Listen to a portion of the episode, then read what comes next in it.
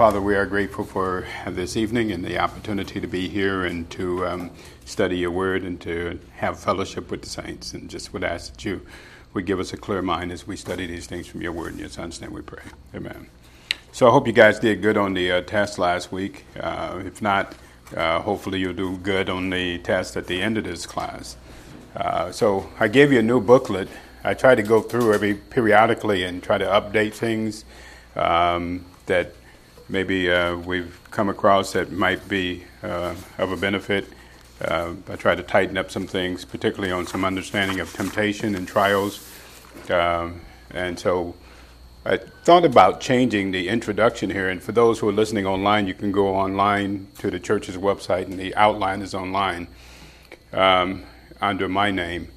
But um, I started to wondered about changing this poem here but I kind of like Annie Johnson Flint because I think it gets to what the issue is with regard to the Christian life. And so notice what she said, said here. Um, some of us stay at the cross, some of us wait at the tomb, quickened and raised with Christ, yet lingering still in the gloom. Some of us bide at the Passover feast with Pentecost all unknown. This is probably, that little statement she said here is probably 60% of the church. It's probably, maybe more. I'm probably being a little um, low on the low side. Most people are not living as grace believers. They're just not. It's just what it is. the triumphs of grace in the heavenly place that our Lord has made our own. If Christ, who had died, had stopped at the cross, his work had been incomplete. If Christ, who had, was buried, had stayed in the tomb, he would have only known defeat. But the way of the cross never stops at the cross. It's kind of funny, right? See all the people wearing crosses, right? I mean, even see unsaved people. You, know, you want to tell them, you know, that cross is really insignificant without a resurrection. it doesn't really matter if you have a dead Savior, you see. But the way of the cross never stops at the cross, and the way of the tomb leads on to victorious grace in the heavenly place where the risen Lord has gone. And that's true. I, I, I, boy, I wrestled. Should I take this out? You know, you want to do something new, but I felt, nah, we're going to stay with Annie Johnson. She hits it out of the ballpark. and so God expects believers to leave the cross. It's not about the cross without the resurrection. No resurrection, no salvation. And so it's interesting how the cross has been held up in the way that it has, even with, with unsaved people. They, they seem to be enamored with it, and it's become a fixture. But it's the resurrection that is the focus. And you can see that in 1 Corinthians chapter 15. Paul says, If it wasn't for the resurrection, we all might as well just go eat, drink, and be merry, for tomorrow we die. None of it matters. If Christ hadn't been raised from the dead, nothing else matters. and so he expects the believer, the whole purpose of the believer is that we're supposed to go on from the cross and to live in this resurrected life that we have. And as I said, most believers don't. Most of you, and I, well, you say, well, where do, where's the problem? I think it starts at the pulpit. Yeah. I really do. I, I think that we do a poor job in the church of teaching people the purpose of what the church is. And so, if you notice, if you go into your average church, what they'll do is they'll get you in, and they, the average thing that they say is they get you in and get you busy. Well, that might work in a civic club, but it doesn't work in the church. You really don't need to be busy in the church. You need to be growing growing. It's from growing that you will do what God wants you to do. But the focus should be on growing. Not doing, growing. and so that's what was happening with the, the uh, Hebrew believers. They, they were still um, in the same place as Courtney read. You saw the scripture, like little babies.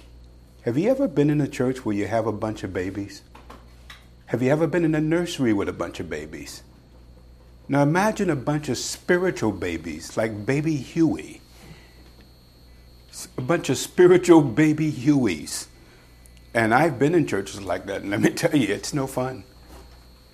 Because the believers are not helping each other, they're so busy thinking about themselves and what's going on in their lives. And because they're thinking about themselves, their lives are just spinning out of control. And it's, it's just no fun to see it. and so, the whole point of what we're supposed to be doing as believers is growing. Growing. Not uh, numerically, but spiritually. You see how that's been changed? If you ask the average church, what are we supposed to be doing? Numerical growth will be at the top of the list. What about spiritual growth? That really should be at the top of the list. Growing spiritually. If, he, if you were to measure the, er, the early churches by the standard that they have today, they would have all been failures. They would have all been failures. Why? They all met in homes. So they couldn't have been very big. So they would have been failures. By the standard that is used to measure churches today, it's going off the rails. And it's not numerical growth, it's spiritual growth. Spiritual growth. That's what the, the believers ought to be engaged in.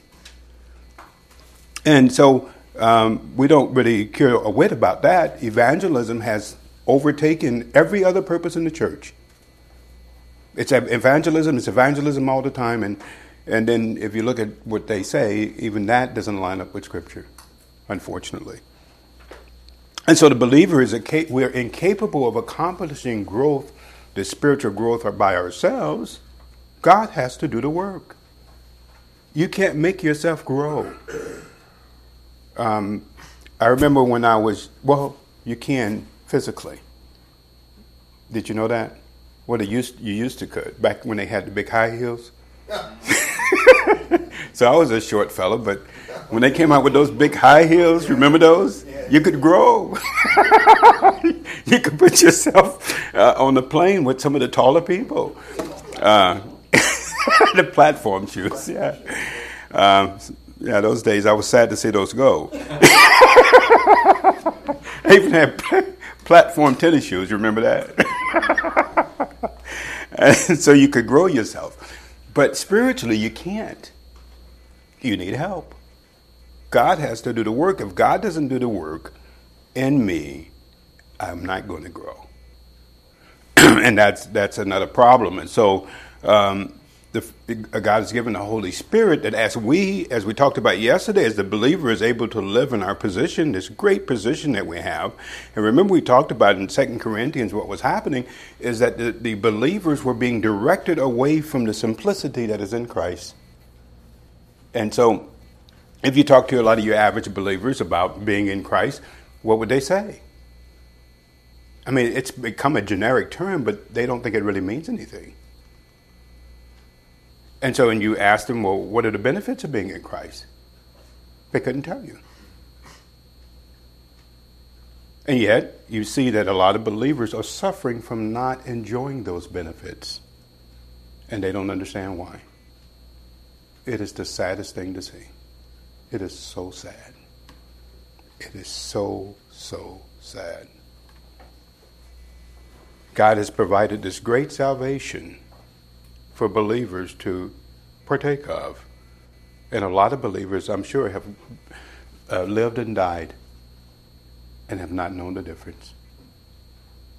And have just trudged their way through life, struggling through all of these different issues, not ever learning to rely on the power that God has provided. It is so sad. It is really sad. and so, uh, the Holy Spirit is the one that he, he provides the power for you and I to be able to operate in this life.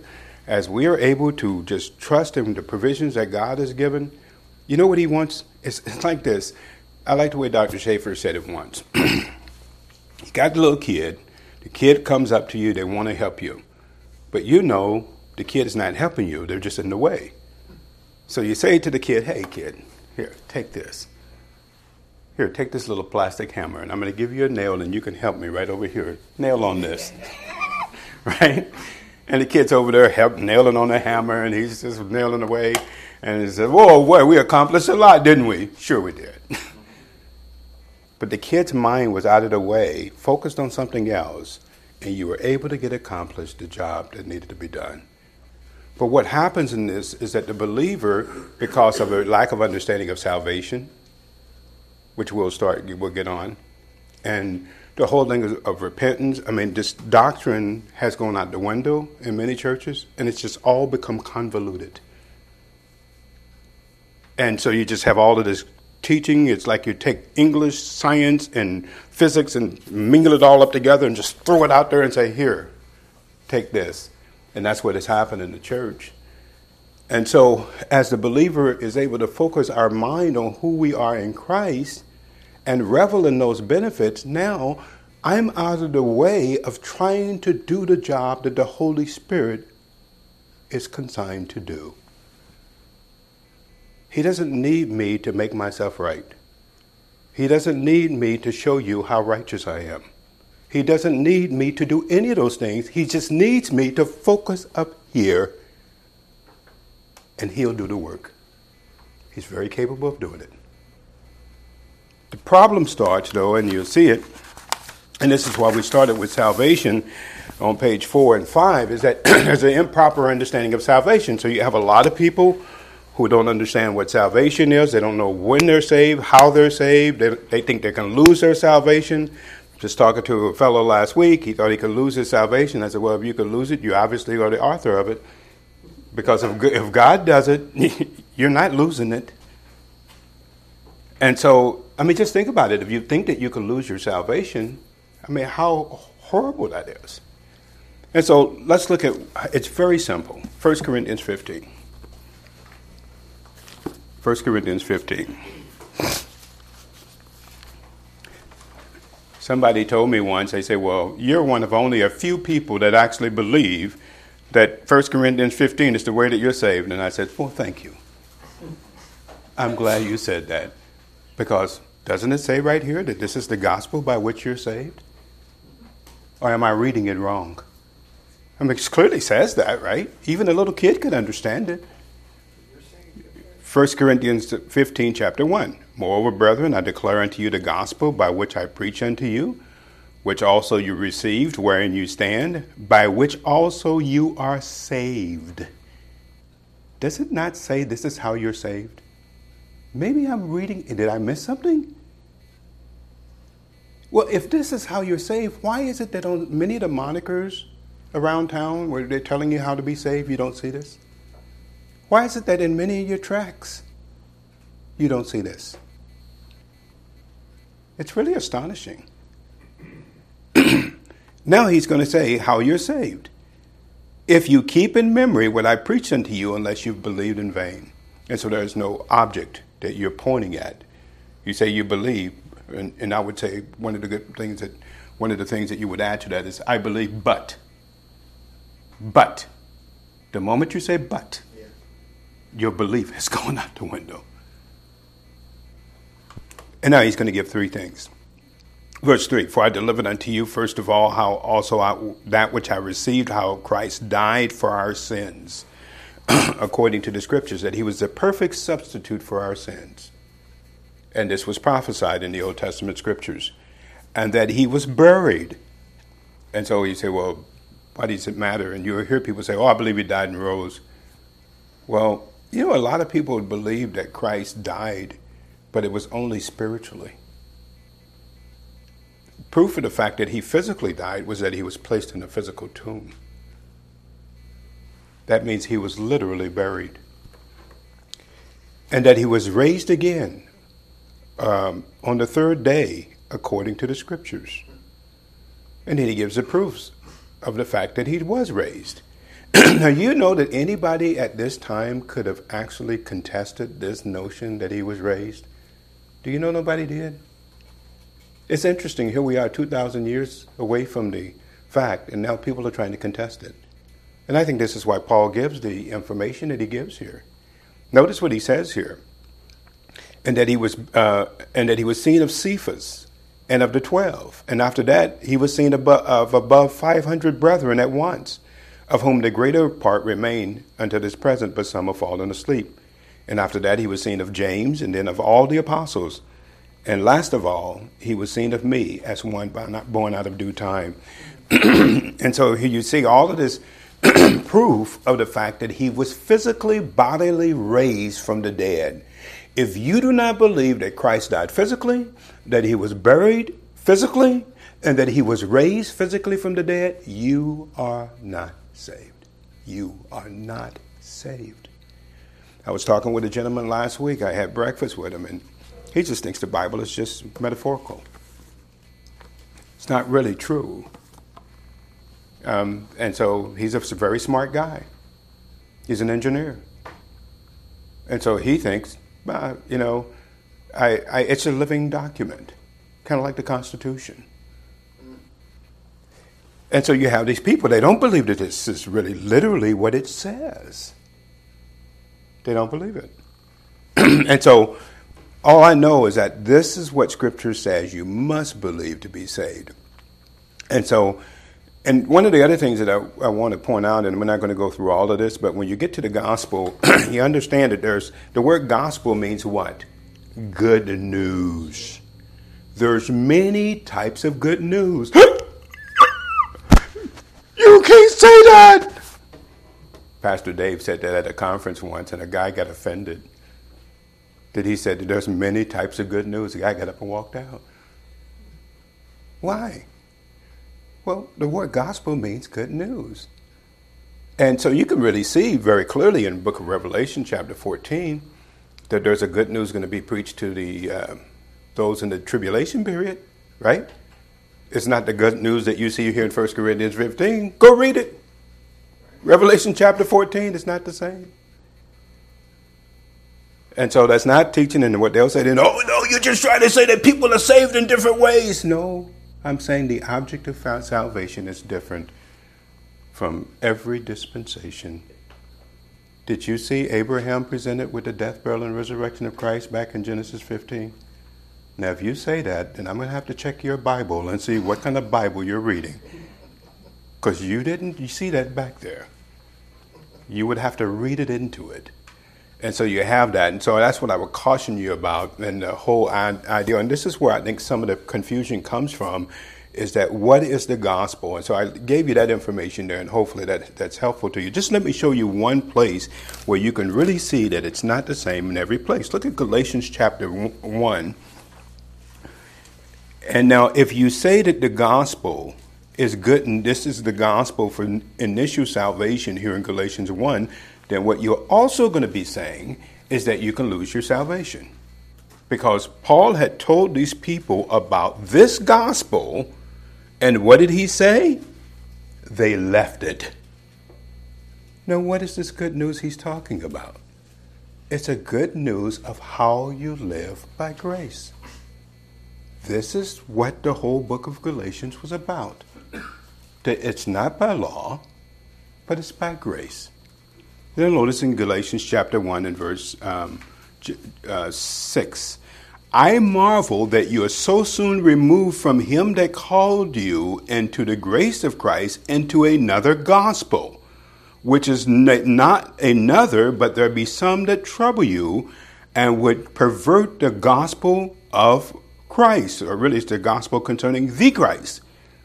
But though we are an angel from heaven, preach another gospel unto you than that which we have preached unto you, let him be accursed.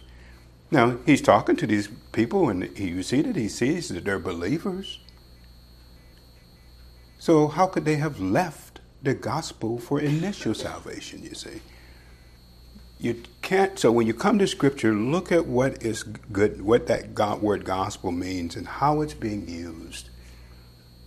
And look at context. It makes a huge difference. And so we understand that the gospel for initial salvation is Christ died on the cross for our sins, he was buried, and he was raised again on the third day. That is what you must believe to be saved today. There is nothing else. There is no other gospel. There is not. Somebody said, well, what about Romans 10 9? Well, let's look at that context in Romans 10:9. In Romans 10:9, he's talking to the nation of Israel. Did you know that they had a faith? They had a faith. What they had to add to their faith was Christ. Just look at context. Context. It's there for a reason. Well, let's look at that. Romans chapter 10.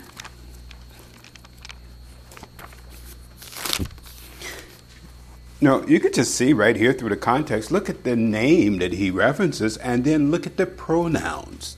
If language means anything, it means something. He's talking to a particular group of people. Notice what he says here Brethren, my heart's desire and prayer to God for Israel, right? I think that he sets the context there, right?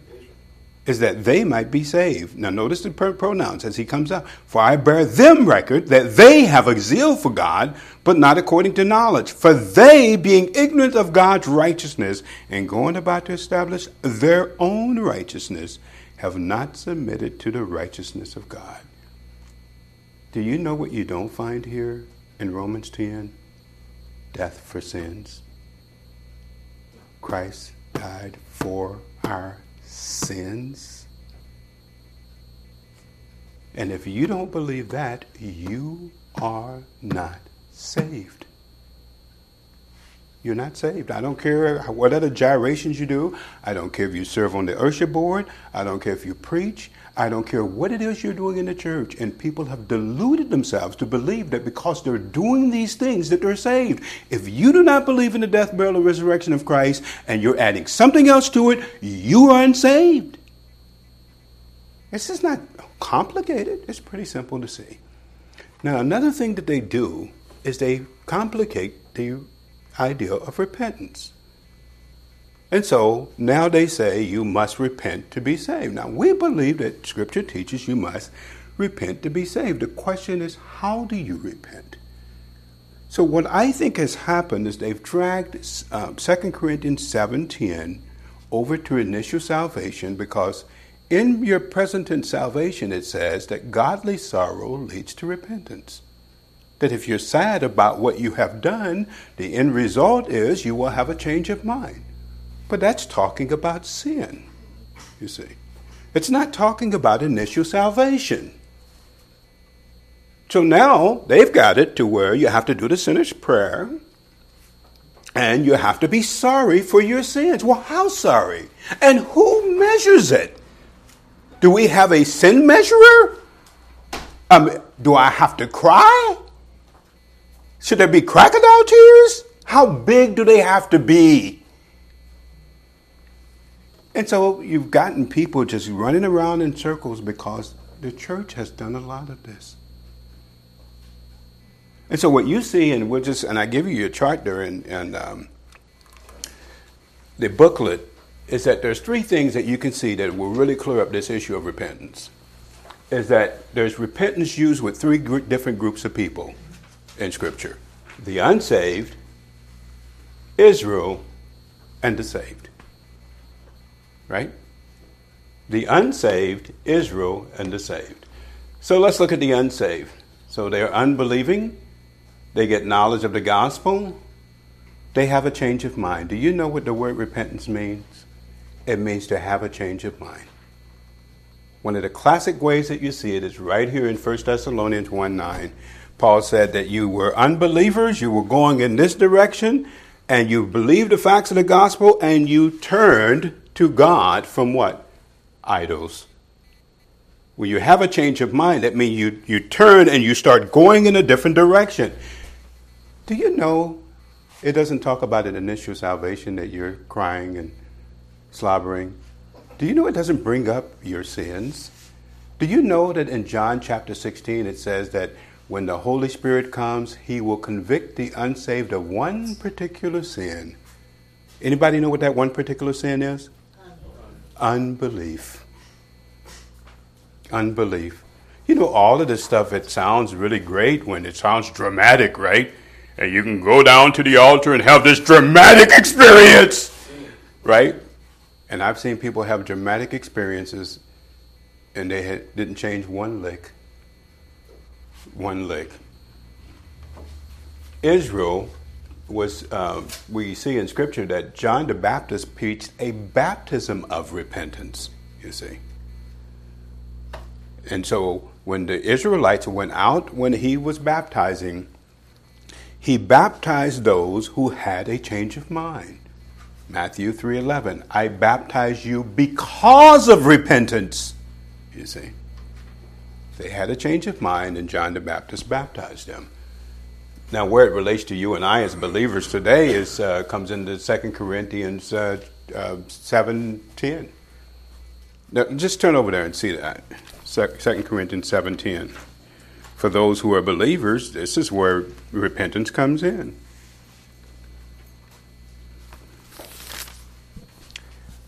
So, Paul is talking about the Corinthians and how uh, he was happy that when they first got his epistle that they were uh, made sorry because of the, the epistle revealed that they had some serious problems right? And so when they first got the epistle they they they had a change of mind but then they kind of slid back into their old ways. But when they first got it he said that they he says verse 9 but i rejoice not that you were made sorry but that you sorrowed to repentance for you were made sorry after a godly manner that you might receive damage by us in nothing. And by the way, when you look at repentance, you have to look at what word is being used. So you have a word in also that's translated repentance. It's the word met, um, metamelomai. Do you know that's what's used of, of uh, Judas? Now that word says it's not really true repentance. So you have metamelomai, which means that you regret the outcome of something. You ever done something and you really didn't feel bad about it? You just kind of regretted how it came down the pike. If I had it to do over again, I'd have done the same thing, but I just wish the outcome would have been different. That's what it says of Judas in Matthew 27. He didn't have a change of mind at all. When he saw that the Lord was put to death, he regretted the outcome and the way that it came down. He didn't have a change of mind. And so you, you don't want to confuse that. And so here he this is the word metanoia is to have a change of mind. And so uh, well one of them I think is uh, metamelomai. I think it's in the um, uh, I think it's in verse it's earlier. It's I think it's earlier. But notice in verse 10, for godly sorrow worketh repentance. Or the word for sorrow there is grief. That when you are made grieved, because of recognition that I have sinned, then, you know, one of the things is that you can say, oh, you know, I feel bad about that. You know, or as they say in the um, popular society, oh, my bad. Have you ever seen people say that, my bad, but they never take account of what they did? My bad. It's just a statement you say, oh, my bad. But they're not sorry about it. They're like, huh, sorry about that. You know, I more almost like regret. But when you have a change of mind, there is a grief over what you did. And as a result of that, you have a change of mind and you go in a different direction. So if you actually have ever repented, you'll, you'll do something different.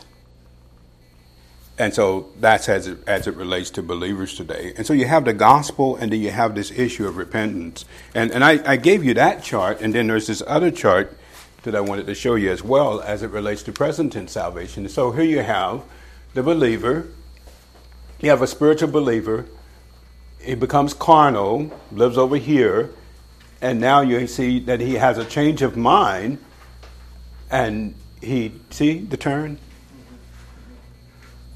With repentance, there's a turn, and you go back, or you, you go in a different direction, you see.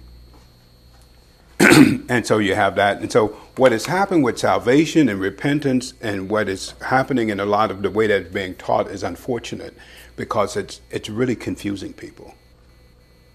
And so you throw in the uh, sinner's prayer and all of that, and then you just got all kinds of things going on. And it's just really tragic what is being taught in the church today. It is tragic. And uh, hey, I don't know, God's going to have to deal with those people that are teaching that, but they're teaching things that are not right. And the people that they're hurting as a result of it is really unfortunate. And so now that brings us then to these different kinds of people, as you see on verse 10, that you have in the church that are characterized as Christians. Now, Scott corrected me on this. I think that I had first labeled this to different types of Christians, but I want to say that are called Christians. Because not all of these people that are called Christians are really Christians. And so you have these different kinds of people in the church that are in different places. And so we're going to see that some of them are unsaved. And some of them are in, uh, uh, they're going through different things because they can't overcome their enemies um, either the world system or the age or Satan or their sin nature has gotten the better of them. And these are all outlined in Scripture, so let's get at it. On page 10, so Scripture uh, lists nine types of people who are characterized as believers um, in Scripture. And so, starting off, number one, this is an unsaved person. And it's the natural man. And I must make my Lou Rawls uh, quote here again. Remember his song? Some of you old, older people. Lou Rawls, just like a natural man. uh, Brittany and Troy haven't, haven't. All right, that's right over your head. but look at 1 Corinthians chapter 2 and verse 14. So Paul understood that in the church that, that there you're going to find people that are in the church who are unsaved. But to the naked eye, they carry themselves like they're believers, and they're not. So the first thing that I do, I try to ascertain as I engage people, are they saved? I try to get around at some point in time to seeing is there some kind of illumination, or whether or not they believe the facts of the gospel, because it's going to affect how I deal with them. Because there are certain things, I'm not going to sit up and talk to an unsaved person about spiritual matters, and I know that they're not going to understand it. And so uh, you have people that will sit up and argue with you, and I think, mm, hmm, mm-hmm, okay. And you just, you know, it's what it is. And so here you have it, 1 Corinthians chapter 2, uh, Paul says in verse 14, but the natural man, here's the characteristics of the natural man. He receives not the things from the Spirit of God, for they are what? Foolishness unto him. They're moronic. He thinks it's stupid. And so remember the whole the whole thing back in the day? Look at the hand. That's what the natural man does to spiritual things. He thinks that this stuff here is stupid. Don't talk to me about that stuff. And notice why he thinks it's stupid. Neither can he know them. See that word know? It's not that he doesn't know the facts about it. You have a lot of unsaved people that have written books. Go look at some of your Christian bookstores. I pick up some of those books in Christian bookstores and I'm thinking, oh, there's a lot of unsaved people writing books in here. They know a lot about it. They can tell you the facts about it, but you know what they can't do? That word here is they don't understand it. You can talk about something and not understand it. Did you, do you know that? You can talk the talk and still not understand what you're saying. And this is the natural man. He's an unsaved man. And the word there is actually the word psychikos. It's Uh, emanating things from the soul. He's a soul man. That, that was a song, right? He's a soul man. You might, you might not want to sing that song if you're a believer. He's a soul man. And why does he say he's a soul man? Because a soulish man is governed by his five senses. Can I touch it? Can I taste it? Can I see it? Can I feel it? Can I hear it? If it doesn't fit into that, he rejects it. You see. I was talking to this fellow last week and I was trying to show him that there's natural laws and he would agree with that. And I tried to say, well, you know that there's spiritual laws too. And that but he couldn't relate to that. And I'm sitting here thinking to myself, I think I'm talking to an unsaved man. It's pretty obvious that this guy is not a believer. And so the natural man does not welcome the things pertaining to the Spirit of God, particularly as you start talking about being resurrected with, together with Christ, seated together with Christ. Man, he looks at that stuff like that's nonsense. That's just nonsense. That's nonsensical stuff. Why are you talking about that? They think that that's stupid. And this is why it's not taught in many of your churches. And so they think that that's a stupid thing. And then you have your carnal Christians, and so you see that in 1 Corinthians 3. Notice several of these occur in 1, in 1 Corinthians. So you have your carnal Christian. Now, he's a saved believer, but he is allowing his sin nature to get the better of him. And so when you become carnal, it's going to limit your ability to take in new truth. It's not that you, you can't remember what you learned, but you will not be illuminated to it and have an understanding about it. You'll stop growing. And this is what Paul, notice what Paul said to the Corinthians in 1 Corinthians chapter 3. He says, And I, brethren, I could not speak unto you as spiritual, but as unto carnal, as unto babes in Christ. See that word again, babes? Not using a good context, is it? No. it's not good. I have fed you with milk and not with meat, for hitherto you were not able to bear it, and neither are you yet able. There's a lot of churches, if you were to go into those churches, you would have to preach very basic messages.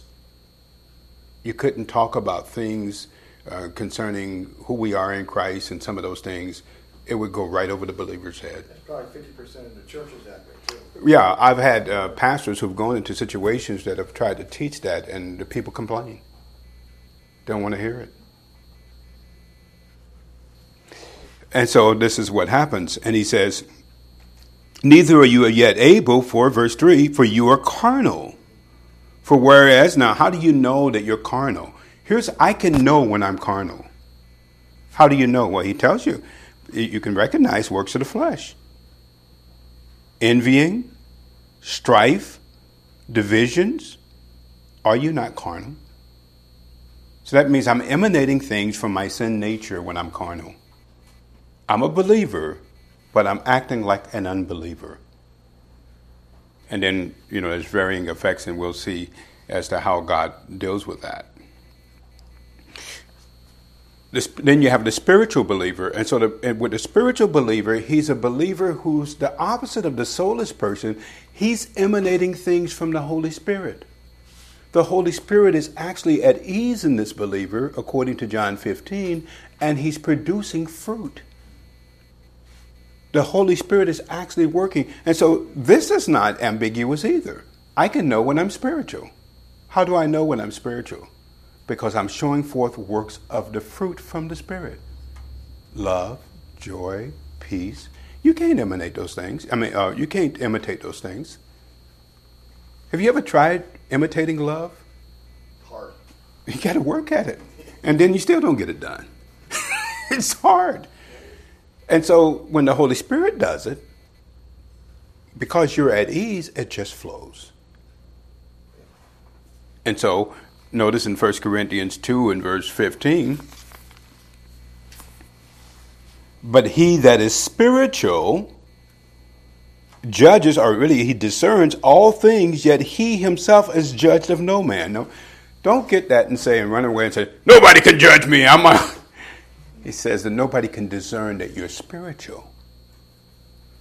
You can sit up, and unless you're saying or doing something, nobody knows whether you're spiritual or carnal. Now, when I say something and maybe I do something, you can say, oh, that guy's carnal. Look at her. That's works of the flesh. Or he's spiritual. I can see love or joy or peace. But you can recognize at any point in time whether I'm carnal or spiritual. It's not ambiguous. We play games with our minds because we try to fool ourselves and just say, well, I can't really know. Yeah, you can know. You know. You and I know when we're spiritual, we know when we're carnal. And we know it immediately. And there's not any gray areas in between.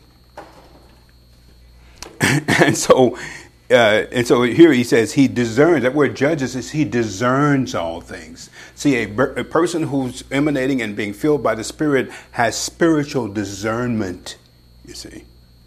He's able to discern, and yet people don't can't necessarily discern when you're spiritual.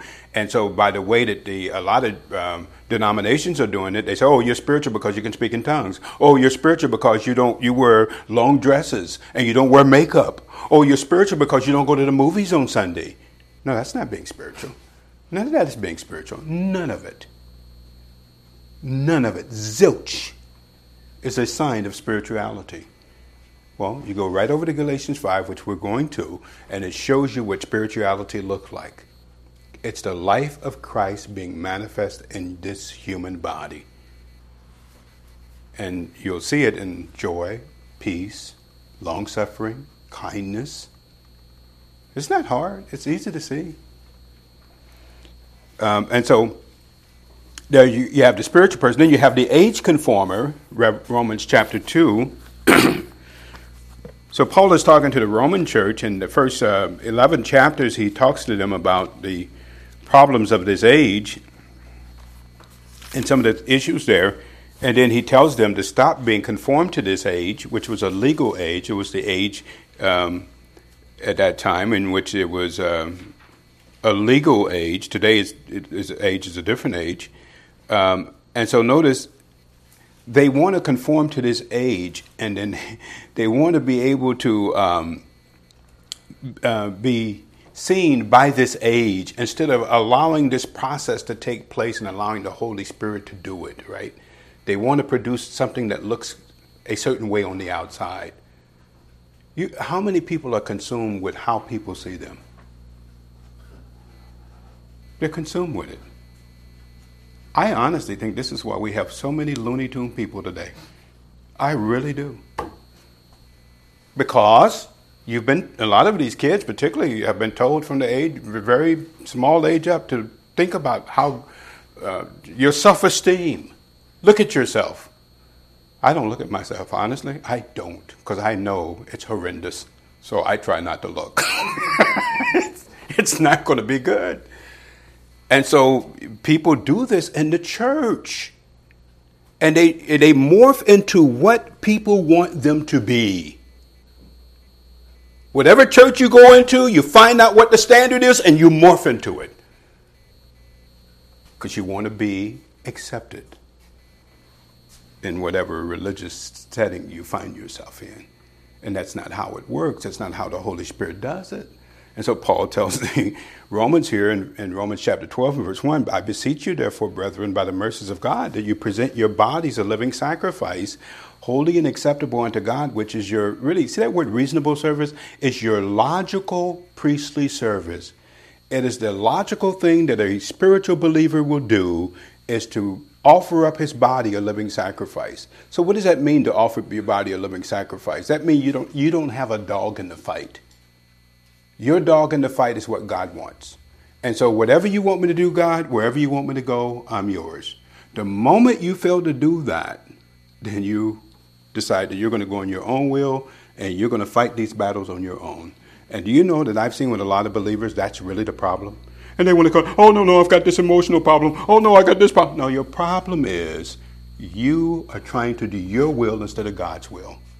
Let's just be honest right? People are not honest with themselves. They're not honest with themselves. They're living in a fairy tale world. And they don't and today they don't want people to be honest with them. and so here's the, a real problem. You can find yourself in a lot of spiritual problems because you are living in a way in which you're trying to do your thing and you won't submit yourself to God to be used by God in the way that He wants to use you. And so he says, stop being conformed to this. See, the word world is actually the word age. And so to say the word uh, conformed, you have conformed, you have two transformation type words here. The first one is conformed, is with you have an outward appearance. The focus is on the outward appearance in which you're identifying together with the people that you're with. And those are the people that they're, they're, they're people pleasers. They want to fit in. They want to be accepted by this legal structure in this context as it would be. On the other side of it, he says, don't be conformed to this age, but be transformed. No, here's another tra- uh, uh, change word. And this is the word, we understand it, metamorphosis. And so Christ is indwelling in every believer, but he's not being seen out in every believer. So, how is he seen out in every believer? When the believer lives in his renewed mind and accesses the provisions that God has given us by grace, then the Holy Spirit transforms you. And we're going to see this as we get into this glory series uh, in the next few weeks from the inside out. The Holy Spirit transforms you from the inside out. You're not doing the work, the Holy Spirit's doing the work. All you're doing is allowing Him to, to do it through you. Just showing up. Yeah. Well, you have to, He wants to do it through the believer. Now, just imagine as I go out to work in the yard and I got go ready to get ready to put my gloves on, and the glove says, "Ah, I got it. Don't worry about it." I can handle this. What do you need done? need that brick picked up? Ah, I can do it. You would think this is crazy, right? Well, do you know that's equivalent to what the believer is doing? When you think that you can do what only the Holy Spirit can do? And that's what's happening. So he says, be transformed. How? By the renewedness of your mind. I don't have to renew my mind, according to Ephesians 4:23. My mind has already been renewed. It's been changed. I just have to live in it. How many believers have lived this life and has never experienced that? And so you have the age conforming, then you have the Galatianite. We read Galatians 1 6, we won't go back over there. But the whole, I, the whole um, um, issue in Galatians where the believers were trying to show other people how righteous they were.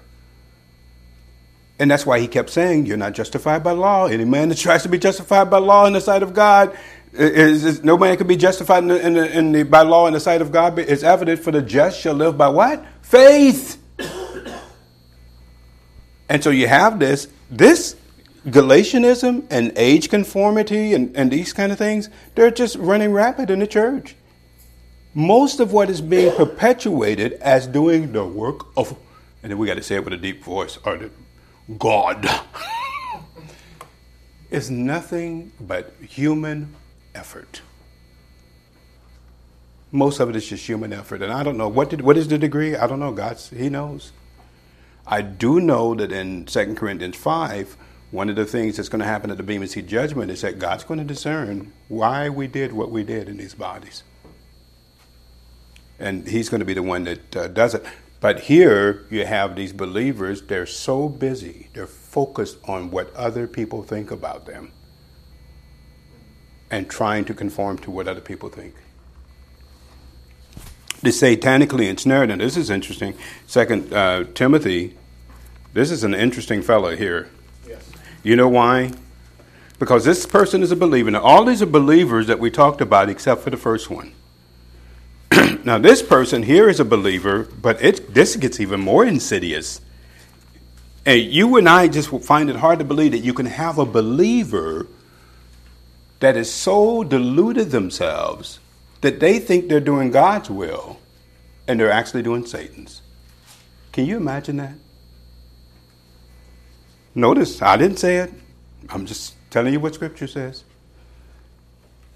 Verse 23 But foolish and unlearned questions avoid, knowing that they do gender strifes, and the servant of the Lord must not strive.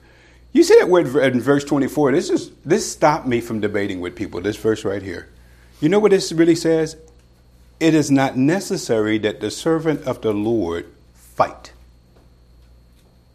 God doesn't need us to fight for him. He really doesn't. But to be gentle unto all men, apt to teach, patient. Verse 25, in meekness instructing those that oppose themselves. See, they're doing stuff and it's against their own self, but they don't see it. They don't see it who, who oppose themselves, if God peradventure, here's an uncertainty, maybe he will, maybe he won't. in this situation would grant them repentance to the acknowledging of the truth. And so they had come to a point where they could overcome their sin nature. And now, probably, they've gotten involved with their sin nature, and Satan's manipulating them, and he's taking full advantage of them. And how do I know that? Well, let's read on, verse 26. And that they may recover themselves out of the snare of the devil who have taken who uh, are taken captive by him at his will. Isn't that crazy? You can have people in the church who are actually being manipulated by Satan to do what he wants them to do, and they think that they're doing what God wants them to do. And they probably slap God's name on it. And it's just, it's really interesting to see. And you can see believers, and I've seen this happen with believers in the church, and you can see a lot of satanic involvement with them. Um, and and it's it's really interesting to see. So they're a believer. There's a chance that God will intervene. Um, maybe not. Then you have the world lover, and so the world lover, 1 John two fifteen.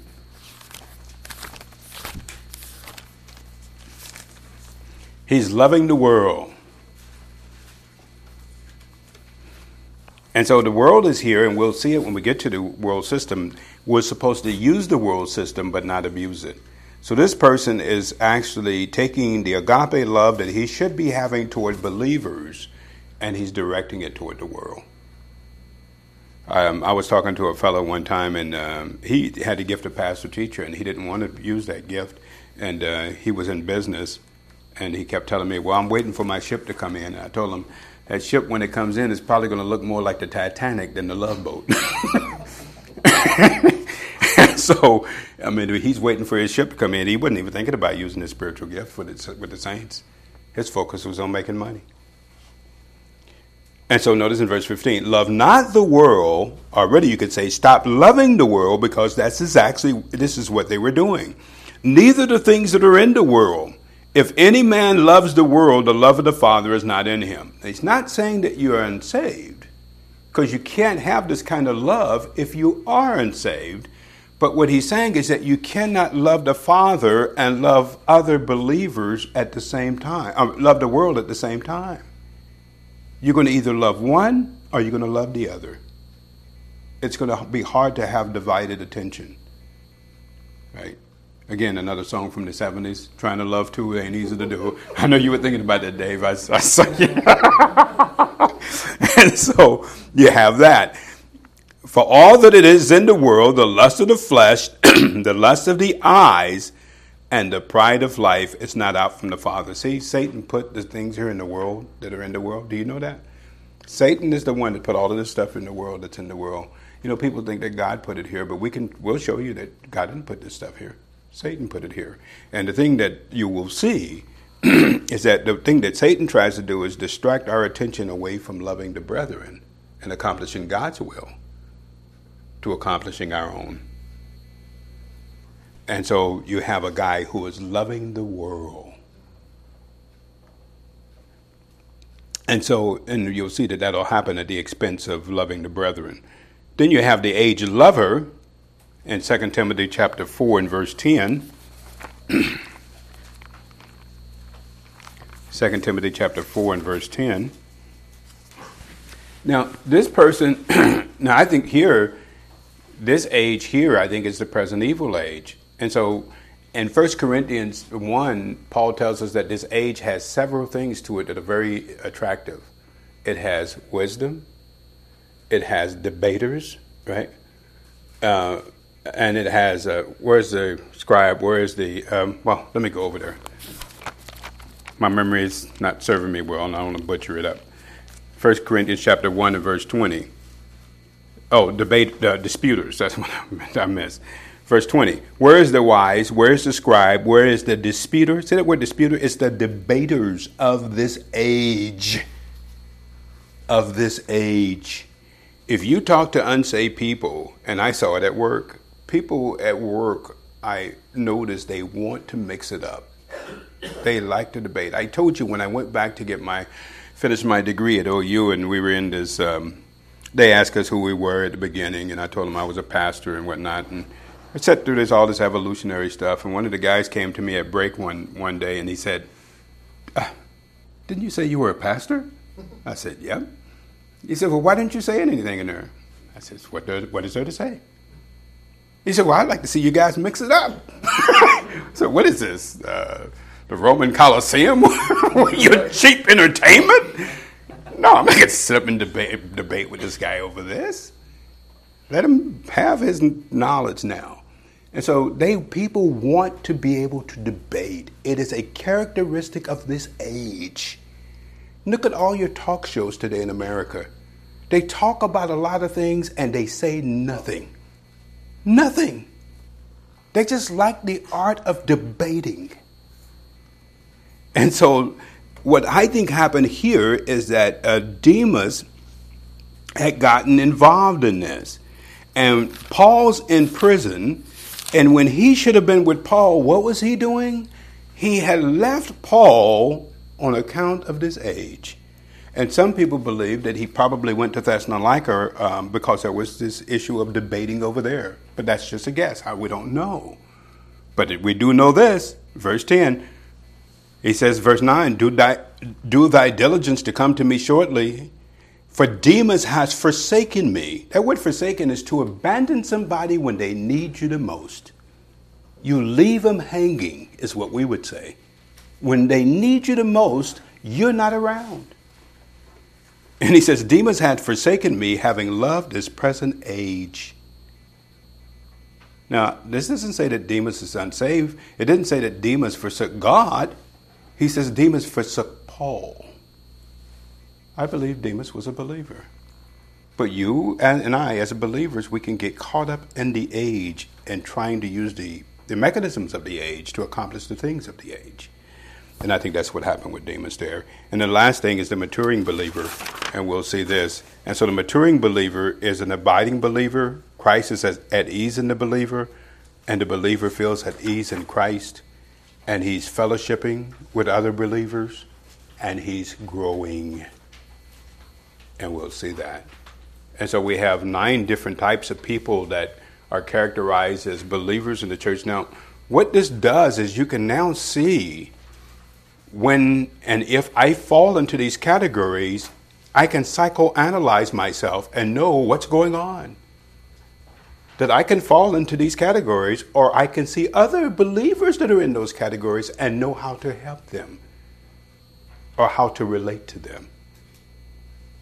And so you, you will see a lot of believers in church and, and many churches you'll fall into, and then you'll say, Hey, I just don't understand. Why is that guy doing that?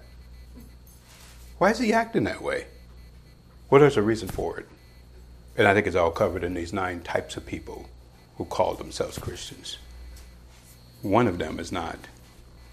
He's a wolf in sheep clothing, and it's the natural man.